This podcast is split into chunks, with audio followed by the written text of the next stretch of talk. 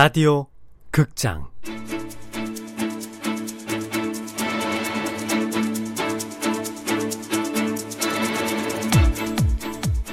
할매가 돌아왔다.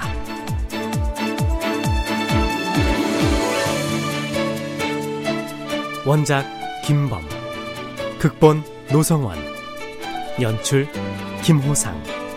17번째.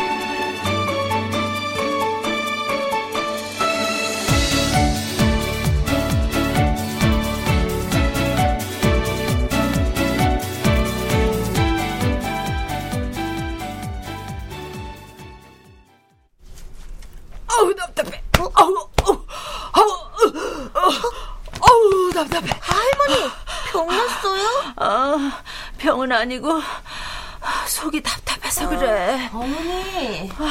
저랑 병원 다녀오실래요? 아이고, 예. 병원 갈 일 아니다. 아우, 여보, 거기 수지침 좀 내와. 수지침은 왜?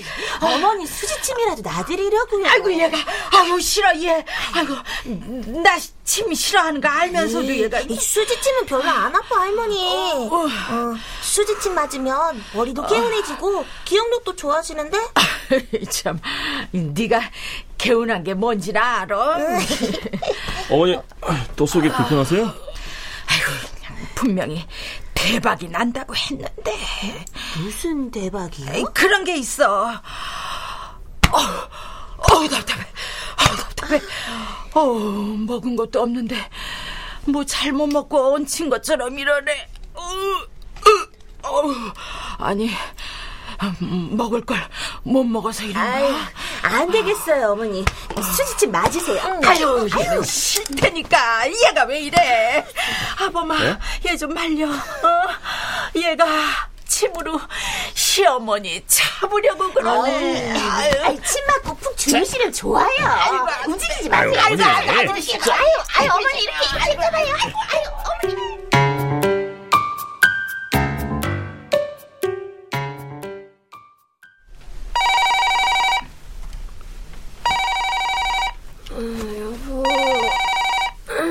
여보. 새벽에 누가 전화를. 여보세요. 안녕하셨습니까, 어르신. 예, 잠깐만 기다리세요. 무슨 일이에요? 아이고, 부여에서 아버님 찾으시네.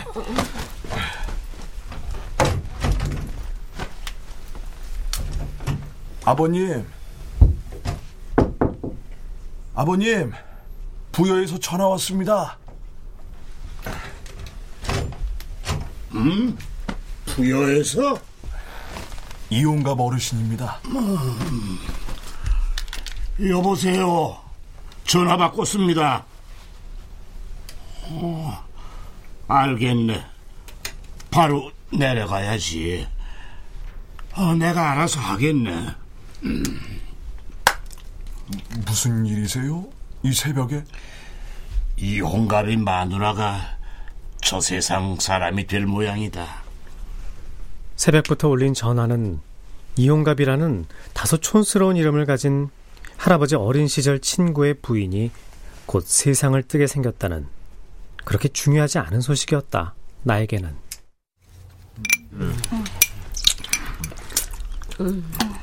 아니, 너는 콩만 가지고 아침이 되냐? 나이 드는지 살찌는 것 같아서요. 할머니 앞에서 나이는. 죄송합니다. 근데 저도 이미 노화가 시작된 나이거든요. 아유, 그래. 노화든 비만이든 애초에 잡아야 돼. 네 엄마가 뼈에 사무차는 소리니까 새겨들어라. 네. 근데 아침에 무슨 전화였어요? 집 전화 왔었죠. 그 부여에서 할아버지 친구분 아내 되시는 분이 위독하다고. 할아버지 친구는 누구요? 인서가, 누구라면 네가 알아? 이 홍자 갑자 어르신인데 할아버지하고 어린 시절부터 가깝게 지내셨던 동네 친구분이시래. 이 홍갑? 이름도 진짜 촌스럽네. 미역국을 휘휘 젓고 있던 할머니가 이홍갑이란 이름의 얼음처럼 굳어버렸다. 나만 알아챈 할머니의 반응. 그 일제 때 순사질을 하긴 했지만 우리 집안하고도 인연이 깊으신 어르신이지. 아유, 일제 때 순사질 했으면 욕 많이 먹었겠네, 그 어르신이. 응? 그런 분이 어떻게 할아버지하고 친구세요? 할아버지는 독립운동하셨다면서요. 시대가 만들어낸 고통 뭐 이런 건가? 무슨 이유인지 모르겠지만 아무튼 일본 헌병 앞잡이 노릇을 하면서도 우리 최씨 문중을 지켜줬다고 하더라고. 그러니 뭐 해방되고 나서도 고향 땅에서 별탈 없이 농사짓고 지금까지도 사시는 거지. 안 그랬으면은 해방되자마자 바로 고향에서 쫓겨났겠지. 아무튼 그 시절엔 이런저런 사연도 많았을 거야. 그러고 보니까 어머니도 잘 아시겠네요, 이홍갑 어르신. 이 대목에서 할머니가 대답 없이 수저를 내려놓고 자리에서 일어났다. 아유, 조금 더 드세요. 왜 드시다 말고. 아유, 날이 더워도 식사는 잘 하셔야죠. 먹어라. 막 거실을 지나는 순간 할머니가 휘청거렸다. 그러곤 내 방으로 들어가 문을 닫았다.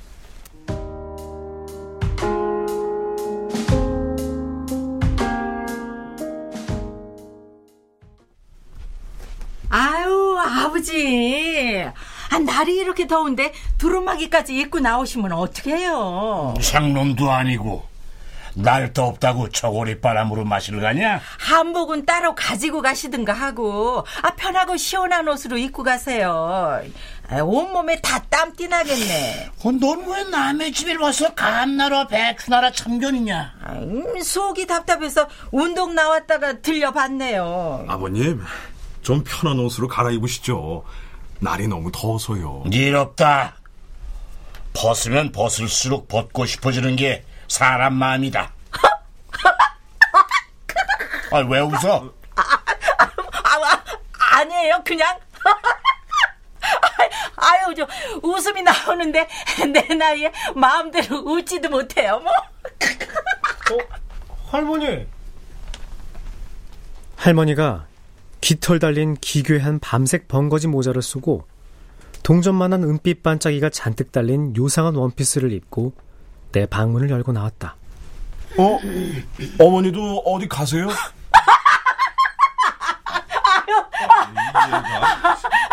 아유, 왜 이렇게 웃음이 나나 모르겠네. 할머니 어디 가세요? 나도 가야겠다. 어디를요? 같이 가. 할머니가 할아버지 앞을 가로막았다.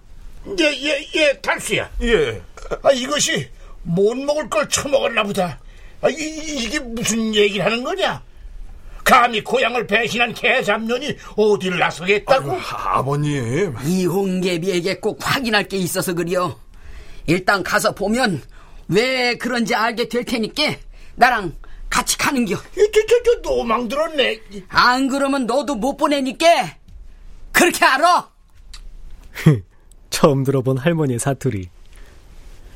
할아버지는 처음 자신에게 말을 붙인 할머니가 싫지 않은지 어떤 구체적인 액션을 취하진 않았다. 아버지와 고모의 중재 아닌 중재로 할아버지와 할머니는 함께 부여로 내려가게 됐다. 저 옷 입고 가시면 조용한 동네가 발칵 뒤집어질 텐데. 넌 지금 농담이 나오냐? 아이고 참. 잔치집도 아니고 상갓집에 가면서 반짝이 달린 원피스에 머리엔 깃털을 달고. 살짝 정신이 이상하신 거 아니야? 응? 못하는 소리가 없네. 괜히 갔다가 맞아 죽을 텐데.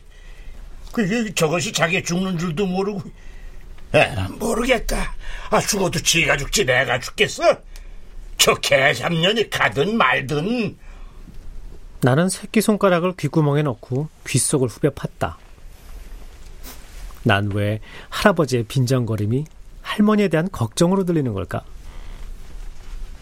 에? 제가요? 아니, 기차 타고 가신다면서요. 그건 할아버지 혼자 가실 때 얘기고 할머니도 같이 내려가시잖아.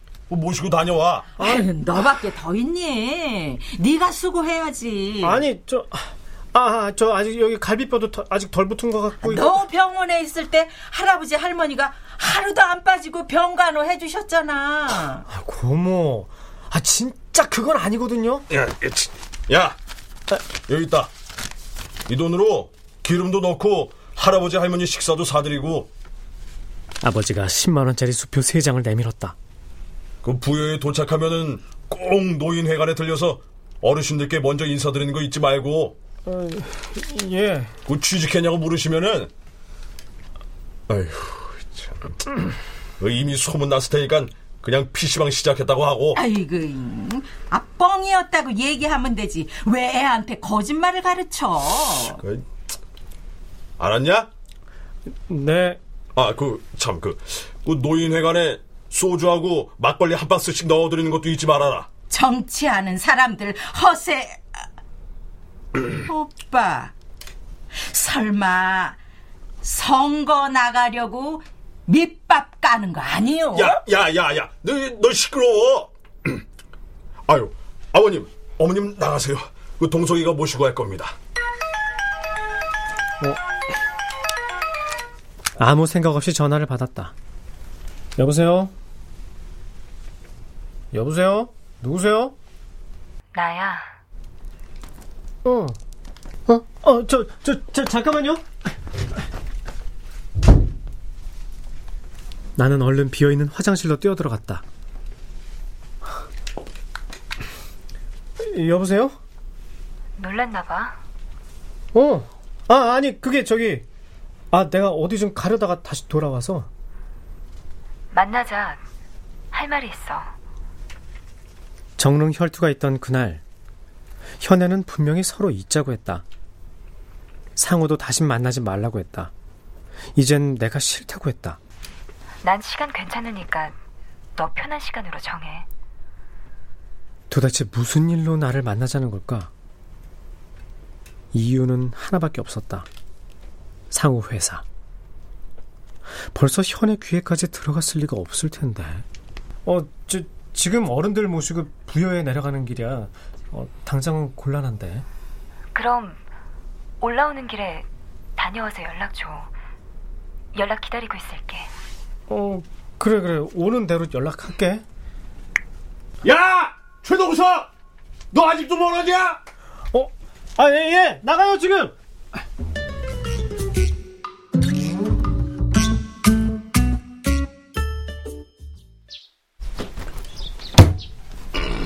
응?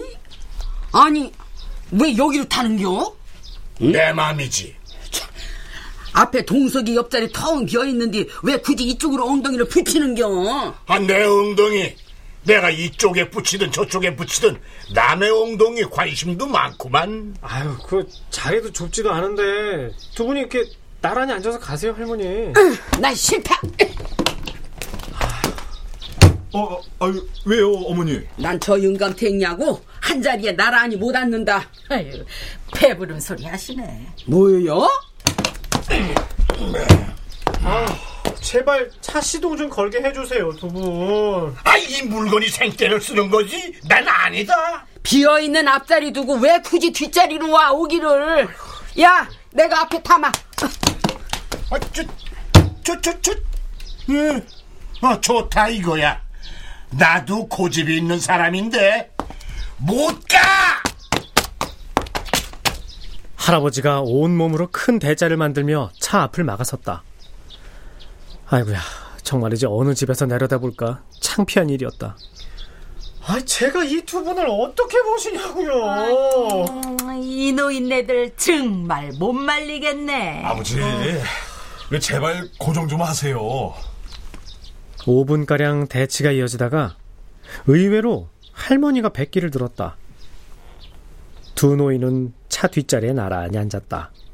물론 시선은 각자의 창밖에 두고 아무런 움직임도 없었다.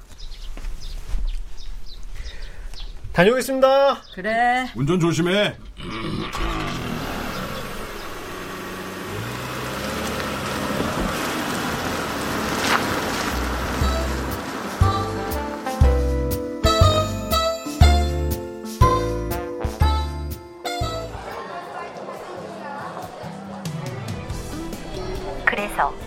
지금 오빠가 할아버지 할머니 모시고 부여 가는 길이야? 지금 휴게소야. 오빠가 지금 그렇게 돌아다닐 시간이 있는 사람이야? 아이, 그럼 어떡하냐, 힘이 없는데. 짬짬이 공부는 하고 있어? 무슨 공부? 경영 공부. 기본 이론서라도 봐두라니까. 야, 동주야, 아까 출발하기 전에. 왜? 하마터면 현애가 만나자고 전화를 했더라는 얘기를 할 뻔했다. 출발하기 전에, 야, 할머니 할아버지 때문에 아파트 주차장에서 아주 난리도 아니었다. 두 분이 나란히 차를 타고 가시는 게 신기하네. 아휴, 공기는 완전히 산소 한 모금도 없이 이산화탄소만 있어가지고 숨막혀 죽을 지경이다. 아유, 알았어. 운전 조심하고 잘 다녀와. 야야, 할아버지하고 할머니가. 아무튼 단칼이야, 단칼. 으이, 단호박이. 가자. 예, 할머니. 할아버지는요?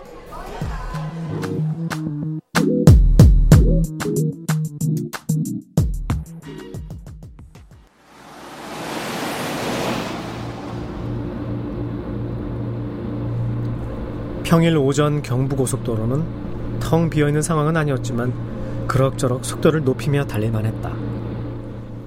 오빠가 지금 그렇게 돌아다닐 시간이 있는 사람이야? 60억은 있다. 꼭 있어야만 한다. 그게 아니라면 나도 절대 핸들을 잡지 않았을 것이다. 할머니한테 투자금을 받아낼 거야. 동생의 확신대로 60억만 있다면, 그것만 사실이라면, 난 무서울 게 없을 것 같았다. 못할 게 없을 것 같았다.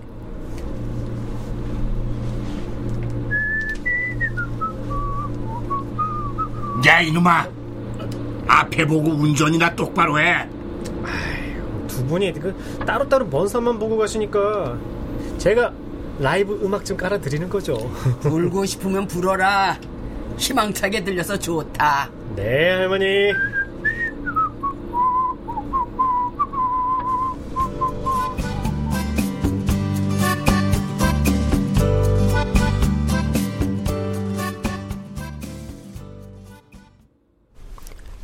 병원에서 말 좀 하자고 막무가내로 달려들던 할아버지는 어디로 갔는지. 두 사람의 침묵 대결은 좀치 무너질 기미가 보이지 않았다. 침묵이 깨진 것은 뜻밖에도 내 방귀 한 방 때문이었다. 나 아니요? 아니지, 뭐가 아니여, 이 개장별아니. 나 아니라니까. 현애와 60억 생각을 할 때마다 부글대더니 어이없게도 소리 없는 기체가 새나왔다. 냄새는 쾌적한 에어컨 바람을 타고 뒤로 날아갔다.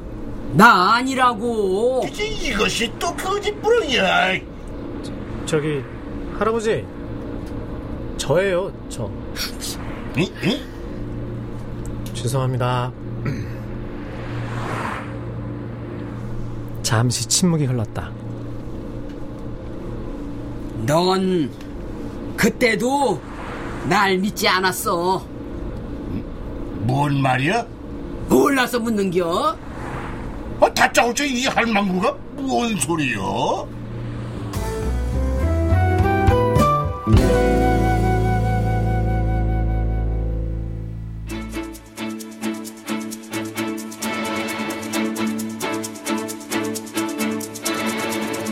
라디오 극장, 할매가 돌아왔다.